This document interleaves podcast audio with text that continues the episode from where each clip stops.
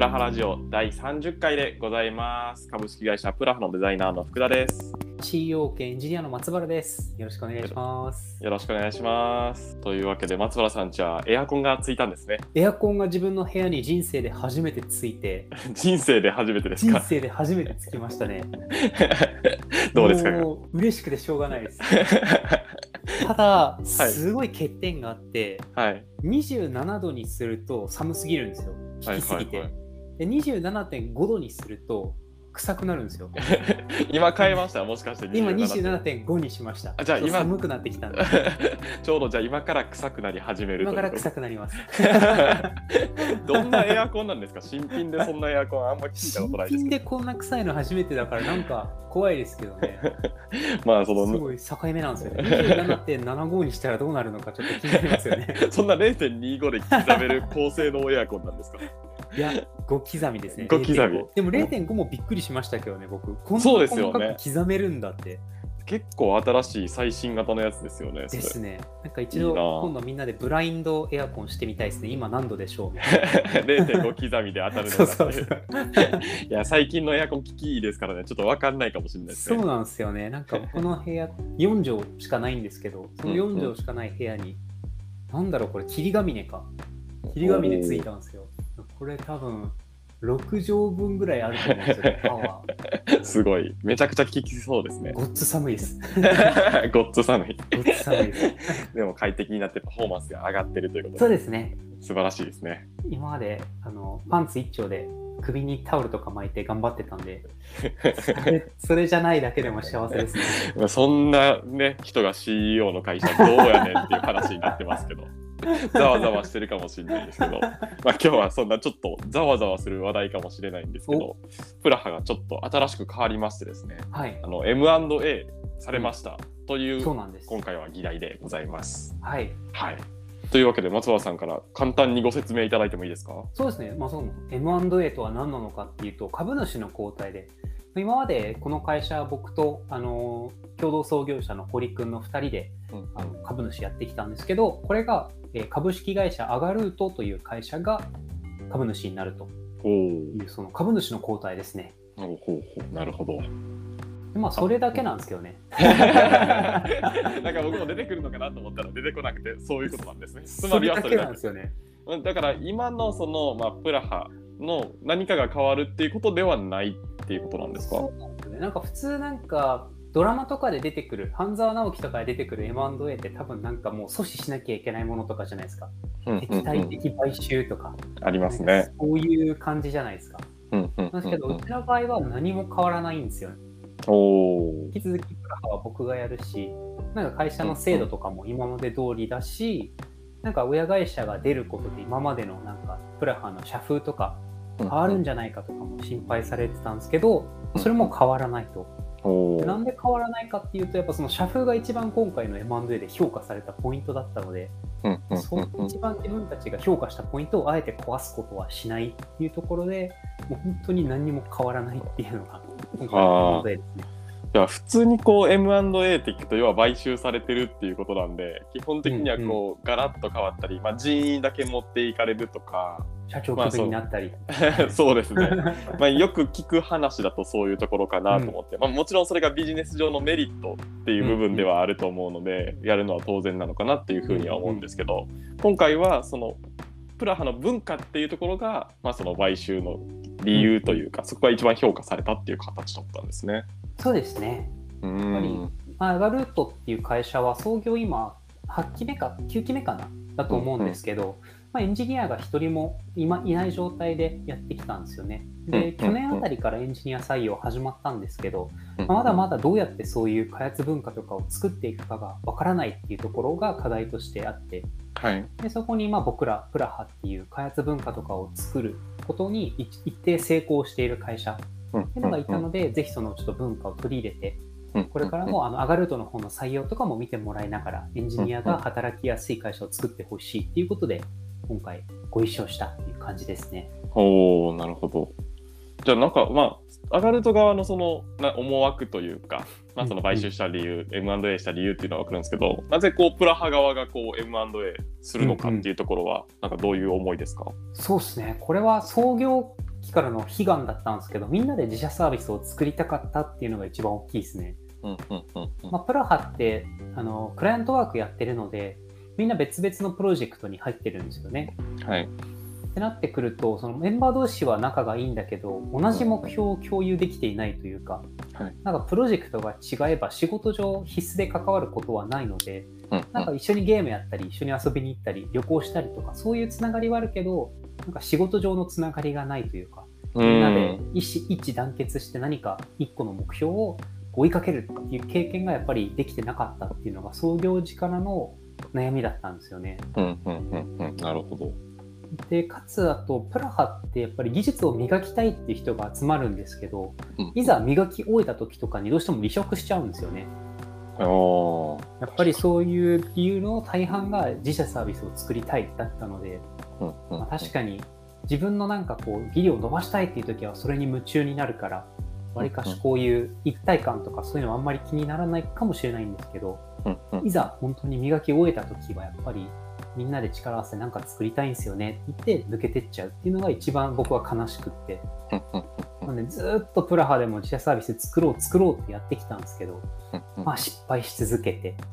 うん。もうこれ自力で自社サービスこの十何人の会社養えるほどの多分売り上げを立てるっていうのは単独では無理だなっていうことを感じてうんだったらもう自社サービスを持っていてただ開発とかデザインとかその実際にプロダクトを作っていく力がまだ足りてないっていう会社はい。そことお互いの強み弱みをこう合わせた方がいいんじゃないかなって思って今回 M&A の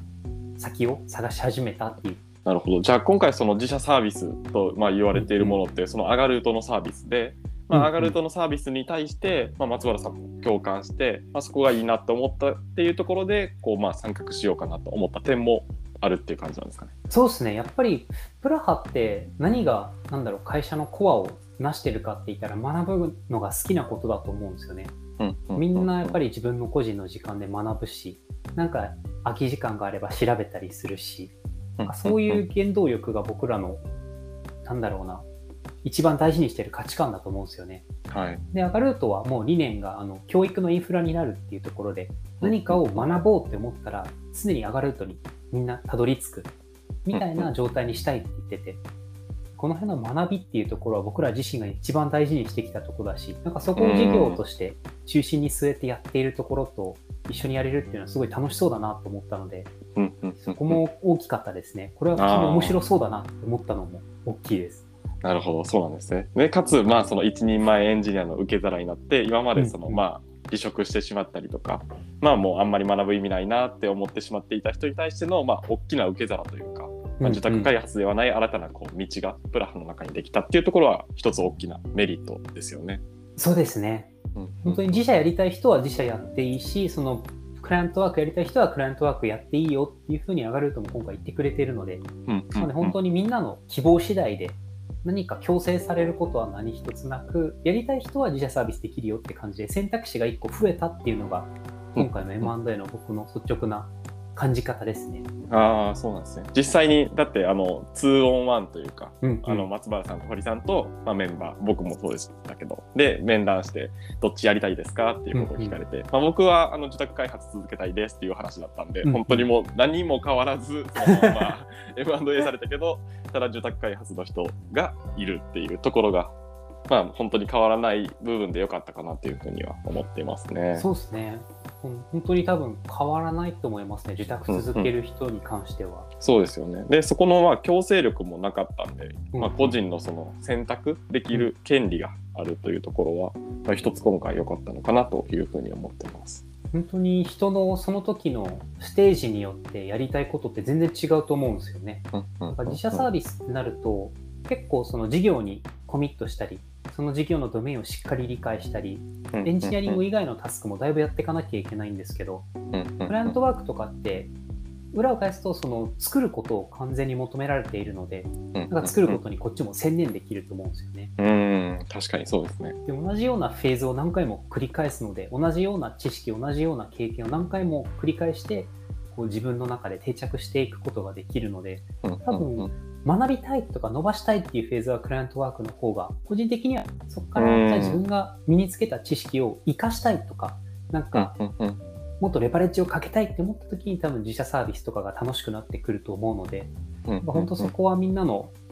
ライフステージだったり好みだったりに応じてやる仕事を選べたらもっといいなと思っています。うん確かにそうですよねでむしろそう循環していって例えば、まあ、自社サービスでその事業を作る力が強くなって、まあ、受託に移って、まあ、そこのクライアントさんの事業を作る力をこうサポートしてあげたりとか、まあ、逆にその受託開発でこう物を作る力っていうのを伸ばしていって、まあ、それをこう自社サービスアガルドのサービスっていうところに還元していくっていうのは一つのその循環が生まれていく。サイクルだと思うのでなんかそういったところをこううまく回していけるとより強くなっていくのかなってそうっすねいう印象はありますね。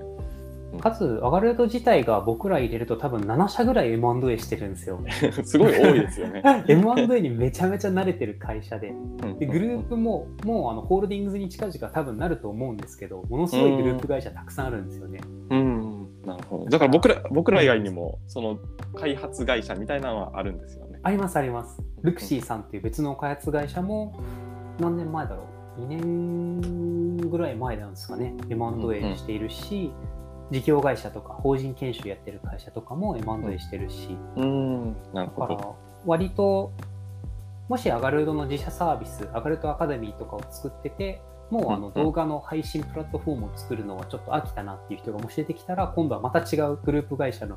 自社サービスもできるしおお、なるほど。そういうそういう流れ方っていうのもキャリア形成の仕方っていうのもできるんですね。そうですねへー今それこそテックリードやりたいですっていう人がいてもアカデミーの方テックリードいるんだよなってなったら普通の会社はもう順番待ちすると思うんですけど、うん、あ確かに。ここの会社テックリードいないからやったらとか そういうのもわりかし気軽にできると思うんですよね。確かに、なんか今のフランクさだとできる可能性はありますね。すごいフランク。そういう本当に転職しなくてもいいというか転職しなくてもアガルトグループ全体の中で何か面白そうなことを気ままにやれたらいいなとは思っていますね。うんうんうんうんうん。なるほど。なんかその M&A 自体がこのプラハにもたらす影響みたいなのはうんうんこうあったりしますか、そうですね選択肢がやっぱり増えるっていうのもあると思うんですよね。それこそ福田さんとか最近子供生まれて、うんまあ、僕もそうですけど、子供生まれて初めて知ったんですけど子供って扶養に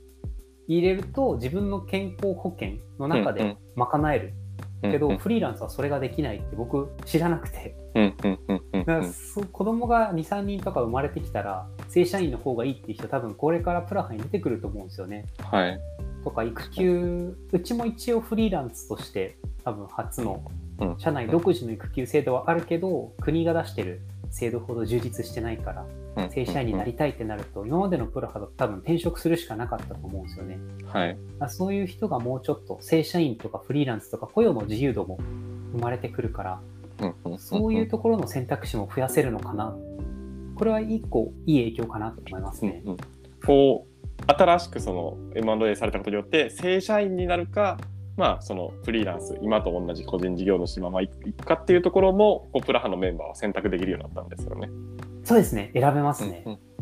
でそこでまあ正社員を選ぶと先ほど松原さんおっしゃられたように育休が取れるとか、まあ、福利厚生の面で、そのちょっとまあ今まで個人事業主では受けられなかった部分っていうのが補填されるのでうん。もしかしたらそこの人生のそのライフステージに合わせて正社員になりますっていう人も出てくる。まあむしろその採用活動とかでも正社員希望ですっていう人をこう取り,、うんうん取りこぼさずにいけるっていうところは一つメリットですね。そうです。ね今までプラハでこの人来てほしいなっていう人も自分は今ちょっと正社員で探してるんですよねって断られちゃうことも結構あったので、うんうん、そういうのも今後は減ってきたら嬉しいなって思いますね。うーん、なるほど。あとはあれですか、やっぱりその、アガルートというところを見ると、まあ、すごい勢いで今までこう伸びてきてるっていうところで、まあ、そこに参画できるっていうのは一つこう大きないい影響なのかなと思ってますけど、どうですか？そうなんですよね。いやなんか本当にすごいんですよね、勢いが。CM やってたりしますしね。そうですね、売上とか、多分公表してる情報だけで言うと、売上うん十億の世界なんですよね。で、うん創業8、9年ぐらいで、一回も資金調達せずに、ここまで来てるんですよ。うーん。すごくないですか、それ。いや、本当に、そんな会社あるんだなっていう感じですよね。ちょっと夢物語的な。すごいっすよエクイティ一回もやらずにここまで伸ばして、しかも、成り立ちがすごくプラハとなんか似てるんですよね。岩崎さんと岩瀬さんがあの弁護士の資格取って弁護士やるかって、確かあの講座の司法試験受ける予備校の講師を確かやってたんですよ、2人が。はいはい。で教えてる中で、これ、何回も自分ら同じこと喋ってるから動画にして教材として提供した方がいいよねっていう話をしてたんですけどもともと所属してた会社でそういうのやらせてくれなかったからじゃあ会社2人で作っちゃうかって言って始めたらものすごい勢いで教材が出 てあれよあれよという間に社員100人ぐらいの会社になったっていう感じなんですよね。そんな話があるんですね、そんなうまい話が。すごいっすね。いやでもそれだけやっぱり教材の力というか、その動画の質とかが良かったっていうことなんでしょううね。ん。なんかホームページとか見たときに、司法試験受かった人の半分ぐらいがルートの教材使ってるって書いてあって、あ、すごい。それすごいっすよね。世の中に出ていく弁護士の半分がアガルートの道を通ってるってなると、いやー、確かに。すごいなって思いましたね。そこまでの占有率があるっていうのは。確かに上がるとでも好成績を司法試験にある程度受かるくらいな感じの、まあ、関係になってるってことですもんね。そうですね。へで、ーそれだけのやっぱり事業成長しているのに、あのシステムはボロボロなんですよ。はっきり言いましたね、システムはボロボロと。システムはボロボロなんですよ。大丈夫ですか？これからちょっと採用に関わってくるんじゃないですか？いや、ボロボロ関わりますね。あでも取り繕ってもね、すぐバレちゃうんで、ボロボロだっていうのはもう、そのまま行った方がいいか 確かに。僕らも最初そのアガルート側の方から説明を受けた時にまあやることしかないですというか本当に 手をかけるところしかないのでぜひお願いしますみたいな感じで言われてましたもんね。そうなんですよ。まあ、ボロボロですね、今は。実際になんか具体的にはどんな感じなんですか？まずフロント jQuery っていう時点でもう、まお察しって感じお察しですね。あ、お察しですね。あら。これはもう最優先で React に全部置き換えるプロジェクトを今進めていて、うんで、まあ、どうせ React で置き換えるんだったら、あのデザイナーさんもほとんどいない状態で作ったんですよ、サービスを。うんうんうんうんここまでその、まあ、何年間かやってきてデザイナーおらずでやってるっていうのもすごいですよね。やっぱり教材のデザインをやってくれる方とかはいらっしゃったんですけど、このホームページ自体のデザインっていうところにはなかなか手が割けなかったらしくて、うんなので、まあ、デザインもせっかくだから、もうちょっと、まあ、使いやすさとか操作性とかも重視してやろうよっていうことで、今デザインあのリニューアルプロジェクトも並行してやってます。だからもう本当に、まあ、エンジニアサイドもそうですしデザイナーサイドもそうですし両方ともこう総出でやっていかなきゃいけないっていうようなフェーズですよね。そうですね。うバックエ。ンドはまだララベルで書かれてるから、まあ、うんうんディレクトリ構造とかそこまで無茶なことにはなってないし、終えるんですけど、まあ、全部コントローラーに書いてる典型的なファットコントローラーで、でもあそうですねあの、もうとにかく全部コントローラー層に突っ込むっていうう書んき方をされていて、はいまあ、当然ドメインロジックの分離とかは全くしてないっていう、まあ、状態です。言葉に詰まらないでください。せ せめてこう楽しく話していかないともしかしたらちょっといい影響を与えられないかもしれないですいやでも本当にやることはたくさんですね。なので僕は一旦この間入って、まずデザインリニューアルプロジェクトをあのうん。始めますよっていう話をして、うん。であとリファクタリングしなきゃいけないんで、機能追加は一旦止めてくださいっていう話をして止めてもらって、なるほで、フロントは全部 React に置き換えますっていう話をして、ど。うんうん。で、ここからマイクロサービス化していくので、あうんのこれから追加で作っている機能に関しては、もうマイクロサービスでデータベースも分離して、ちゃんと独自デプロイできる形で作り直しますよっていう、ここまでを話すのに多分1週間かかってないですね。おお早い。判断スピードが尋常じゃなくて、へえ。僕結構覚悟してたんですよね。その代表の岩崎さんも岩瀬さんもそのエンジニアではないので、うんうん今までの僕の経験からエンジニアではない方に、機能開発止めてくださいとか、これから年内いっぱいとかはリファクタリングに使うと思いますとか話すと絶対その嫌がられるんですよ。僕が経営者だったら僕も嫌がると思うし、そうですよね。自。然だと思うんですけど、理由を説明したら、あ、わかりました。ってもう2つ返事で。え？いいんですか？みたいな感じですね。むしろ授業止まっちゃいますけどというか、成長は一旦置いておいて、あでもまあ必要だっていうことですよねって言われて、松村さんから見て必要だって思うんだったらやりましょうって一瞬で話が終わって僕めちゃめちゃ準備してたんですよ。これこれこういう理由でいりますとか、なんかいろいろ資料を用意したんですね。めちゃくちゃマインドマップとかプレゼンも用意して、はいいざという時に見せられるようにって思ったら見せる間もなく決まっちゃって 表紙抜けののれんに腕押しみたいな。あこんなにすんなり話が通ったことないなと思って、そこもすごいやりやすいですね。まあでもそれだけこう松原さんが信頼を勝ち取ってるっていうところのもありますよねきっと。本当にすごいですよ人を信頼する度合いが。ああ本当に僕以外の人もそうですけどやっぱり組織にいる人にどんどんどんどん信頼して任せてくれるのでうーんなるほど。すごいやりやすいですね。まあでもそれの信頼関係になるまでにやっぱりそれなりに多くのこう時間を費やしてきたからこそなんじゃないんですか？どうなんでしょうね。確かに3ヶ月ぐらいは話し続けてたんですよね。そのうん。オンライン上でこれこれこの会社はこうしたいと思ってますとか。うんうん。でもいや僕自身がもし逆の立場だったらこの会話量でここまでの信頼とか権限以上はできないなって思うので やっぱ2人がすごいですね 創業メンバーの2人が。なるほど。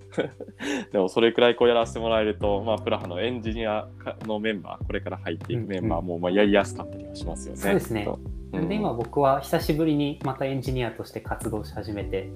一旦あのローカル環境の構築とか前何日もかかってたんでそれがもうドッカー化して一発で終わるようにしてデプロイとかを自動化してひとまずチームに入った人がコードを書いてすぐデプロイできるようにするっていうところをあのあの今やってるところですね。うーん。それが今完了してみんなを受け入れられるようにちょっとスクラムとかその辺の回し方とかをテンプレート化したりそのみんなが生き生きと働ける場作りをしてるっていう状況ですね。なるほど。じゃあまずは環境からというか周りのその環境から変えていって、まあ、できるだけこう効率的に働けるような環境を松原さんが整えてくれてるという感じなんですね。そうですね。作れたら嬉しいですね。うん確かにそうですよね。でまあそこにはいろんな力がいると思うんで、まあ、事業を作る力とかうんうん。ものを作る力とか、ね、そういった総合力でこう強めあー高めていきたいなっていう人はぜひこうアガルトのサービスで一緒に働い入ってくれるといいですよね。いや、本当に自由ですよ。プラハも自由だと自負してたんですけど、これは会社が小さいからこその自由だってちょっと僕は思ってたんですよね。うーん。わかると僕らの10倍の規模で同じぐらい自由なんで、すい。ごいです。です。なるほど松原さん。もそう言わしめるとはなかなかすごいですね。いや、本当に自由ですよ。いいですね。なんかこれからもしまあこれあのプラハ、まあ、もしくはアガルートに入ろうかなって思ってる人もいるんですけど、うんうん。ここもしプラハに入った場合はそのアガルートに入るか、まあ、受託開発するかっていうところは選択できるんですよね。そうですね。うんうんうん、このまあ柔軟。ちょっとお話、その適性とかはやっぱりあると思うので、うん多少ちょっと移るときにお話はさせていただいて、で、まあ、経営陣とも相談して、今いる、うんうん。あの、アガルト側のエンジニアの皆さんとも相談しながら決めていくことにはなっていくんですけど、うんできれば基本、あの、希望には沿ってアサインできたらなとは思ってますね。面接面接時にまあいろいろお聞きしてっていう感じですよね。そうですね。やっぱ自社サービス向く向かないってあるので、明らかに。うんうん確かにそうですよね。デザイナーもまあそうかなと思っていて、受託開発をやりたいっていう人なのか、まあ、自社サービスでその事業を作っていきたいっていう人に、まあ、できればこう振り分けていけるいけたらなというふうには思っています、そうですね。うんうんうん福田さんから見てどうですか？自社サービスに向いてるデザイナーってどういう特徴を兼ね備えてるものなんですか？どうですかねやっぱりコミュニケーション能力とか、まあ、その総合格闘技じゃないですけど、はいはい。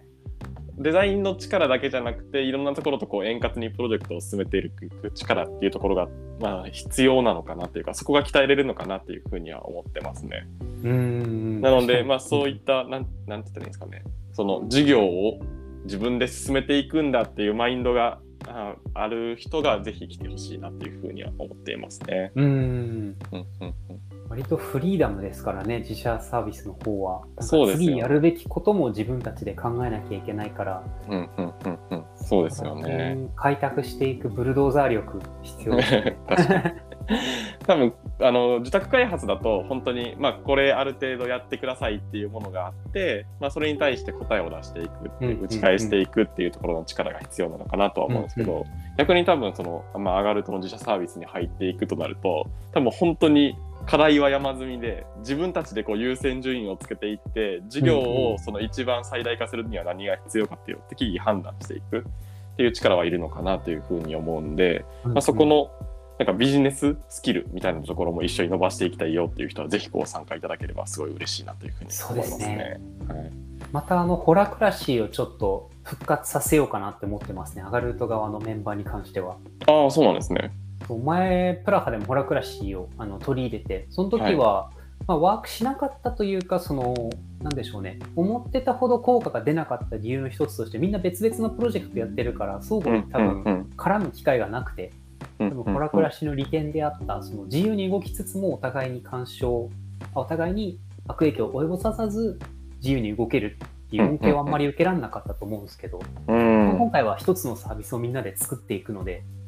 もう一回ちょっとホラクラシーに挑戦してえー、見ようかなって思ってますね。あ確かにいいですね。前はまあ本当に10人とかだと、まあ、逆にその、うん、まあ、ホラクラシー使うと逆に複雑になっちゃうみたいなところもあったりはして。そう、ね,、いうところでデメリットじゃないですけど、うんうん、まあまあ不便なところは感じてたんですけど、まあ、それくらいの、まあ、上がるとの規模というか人数規模になったら確かにすごくワークしそうな感じもしますよね。本当にやっぱ人それぞれエンジニアってその時興味持ってる内容多分みんなバラバラだと思うんですよね。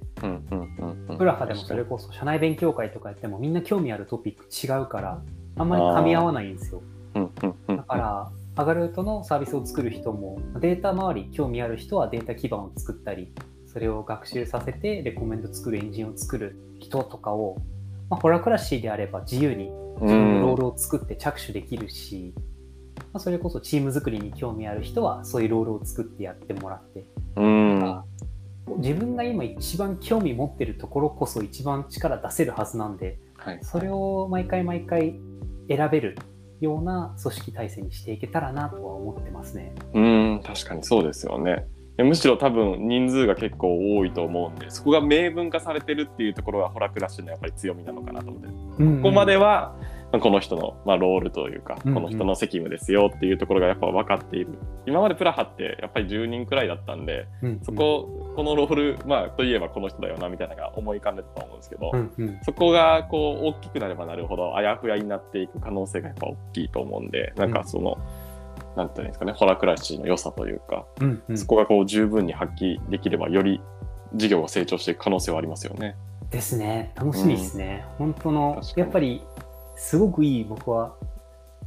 会社づくりのフレームワークだと思ったので、うんうん、早くその本領を発揮させてあげたいっていう気持ちがずっとあったんで、もう一回チャレンジできると嬉しいですね。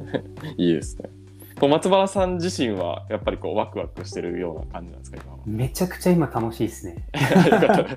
よかったです。やっぱ僕の創業時からずっと抱えてた悩みが会社経営は確かに楽しいんですけど、うん、そのずっと一人プロジェクトに近い気持ちだったんですよね。あこう頑張って会社の知名度を高めてみんなに知ってもらって会社に入ってもらった後は、やっぱり受託開発の会社だからみんな違うプロジェクトに入って僕は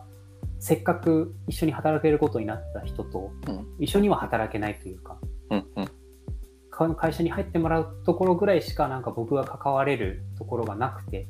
すごい寂しかったんですよね。うん。なんですけどこれからはみんなで同じものをやっぱり作れるっていうところがあるし、はい、なんだかんだ自分はコード書いてる時が一番楽しいなって 思ったんで なるほどそれをみんなと一緒にできたら楽しそうですね。うん、うん、いいですよ。うん、ワクワクしてます。松原さん、今までこう人が辞めるとか離職するっていう時に人一倍悲しそうでしたもん。僕はこう、まあ一つ要因としてなくなるのであれば、すごいいいですよね。そうですね。うん。やっぱ、うん、その人のやりたいことがこの会社では叶えられないっていうのが一番悲しいことですからね。そうですよね。僕はなんかメンバーとしてこの M&A を聞いた時最初すごいびっくりしたとかおそんな話だったんだっていう、びっくりした部分はすごいあって、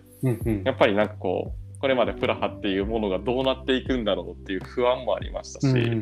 なんか大丈夫。M&A ってやっぱ一般的に聞くと大丈夫かなって思う部分はあったん。ですけど、やっぱこう1ヶ月2ヶ月経ってみて、まあ、僕の生活には何も変わらず、まあむしろこう 選択肢が増えていくっていうところなんで、うんうん。まあ、結果的に良かったかなって思ってる部分とあとはまあその 2, 2年後3年後やっぱりこのうん M&A されてよかったよねって言えるところにやっぱ持っていかないとうんうよん。いけないなっていうこう逆にこう身の引き締まる思いというか。そういいか悪いかって今の時点ではやっぱなかなか判断できなくて、うんうん。その23年後に見てあの時よかったねって言えるかどうかっていうところなんで、まあ、今から頑張っていくしかないんだろうなっていうふうには思ってますね。僕はまあうんそうですね受託開発っていうのを、まあ、しばらくはもうちょっとやっていきたいなとは思ってるんですけど、うんうんまたその選択肢が増えたっていうところはありがたいなというふうに思ってますね。そうですね。はい。なんで、まあ、もし、あの、プラハでも上がるとでも、もしご興味のある方は、ぜひぜひ、これからも採用活動をやっておりますので、はい。ご応募してくださいという感じですよね。入り口が2つになったので、好きな方をお選びください。2, 2倍ですよね、単純計算。そうです。ね。ポッドキャストの再生数も2倍になるのかっていうところはなるのかな？ならないでしょうね、きっと。思ったよりもなんか、あれですね、M&A を経て、なんか、アガルート側の、その、うんうん層と、なんかプラハ側の今までの層が、なんか SNS 上で、なんか融合してくるのかなって思ったんですけど、はい。そこもあんまり無風でしたね。松原さんのツイッターには特に流入してこずっていう感じだったね。無風でしたね。弁護士からめちゃくちゃフォローされるとか。なかったですね。ですねでも、アガルートに行って、なんか挨拶した後に、はいもしかしてこれあなたのアカウントですかって赤バレしたことはありました。ちょっと恥ずかしくないですか、それ。ちょっと恥ずかしいですね。もうバレてるんだ。ネット警察いるぞみたいな。あっさりバレてました。ドゥアナさんですか？みたいな。と結構言われるんですよね。あ、ツイッターは？拝見しておりましたって言われて。やべえ、何、何書いたっけっていうのが本当に。どのツイート見られてるかによりますよね、本当に。そうですね、犬のおしっこのツイートとか、赤ちゃんのうんちのツイートとか、そういうのばっかりしてるから、大丈夫かなって。やばいやつだと思われてるかもしれないですよ。これから引き締まってツイートしていこうと思います。はい。ということで、松原さんのツイッターにもぜひ注目してくださいということで。ご注目ください。はい。本日は第30回 M&A についてでございます。はい。もしあの何か内容について気になる方がいらっしゃったら、あのぜひなんかコメントがくれたら、また第2回とかもしたいと思いますので、確かに確かに。はい。ぜひ何かあればコンタクトをお願いします。お願いします。はい。というわけで、ありがとうございました。ありがとうございました。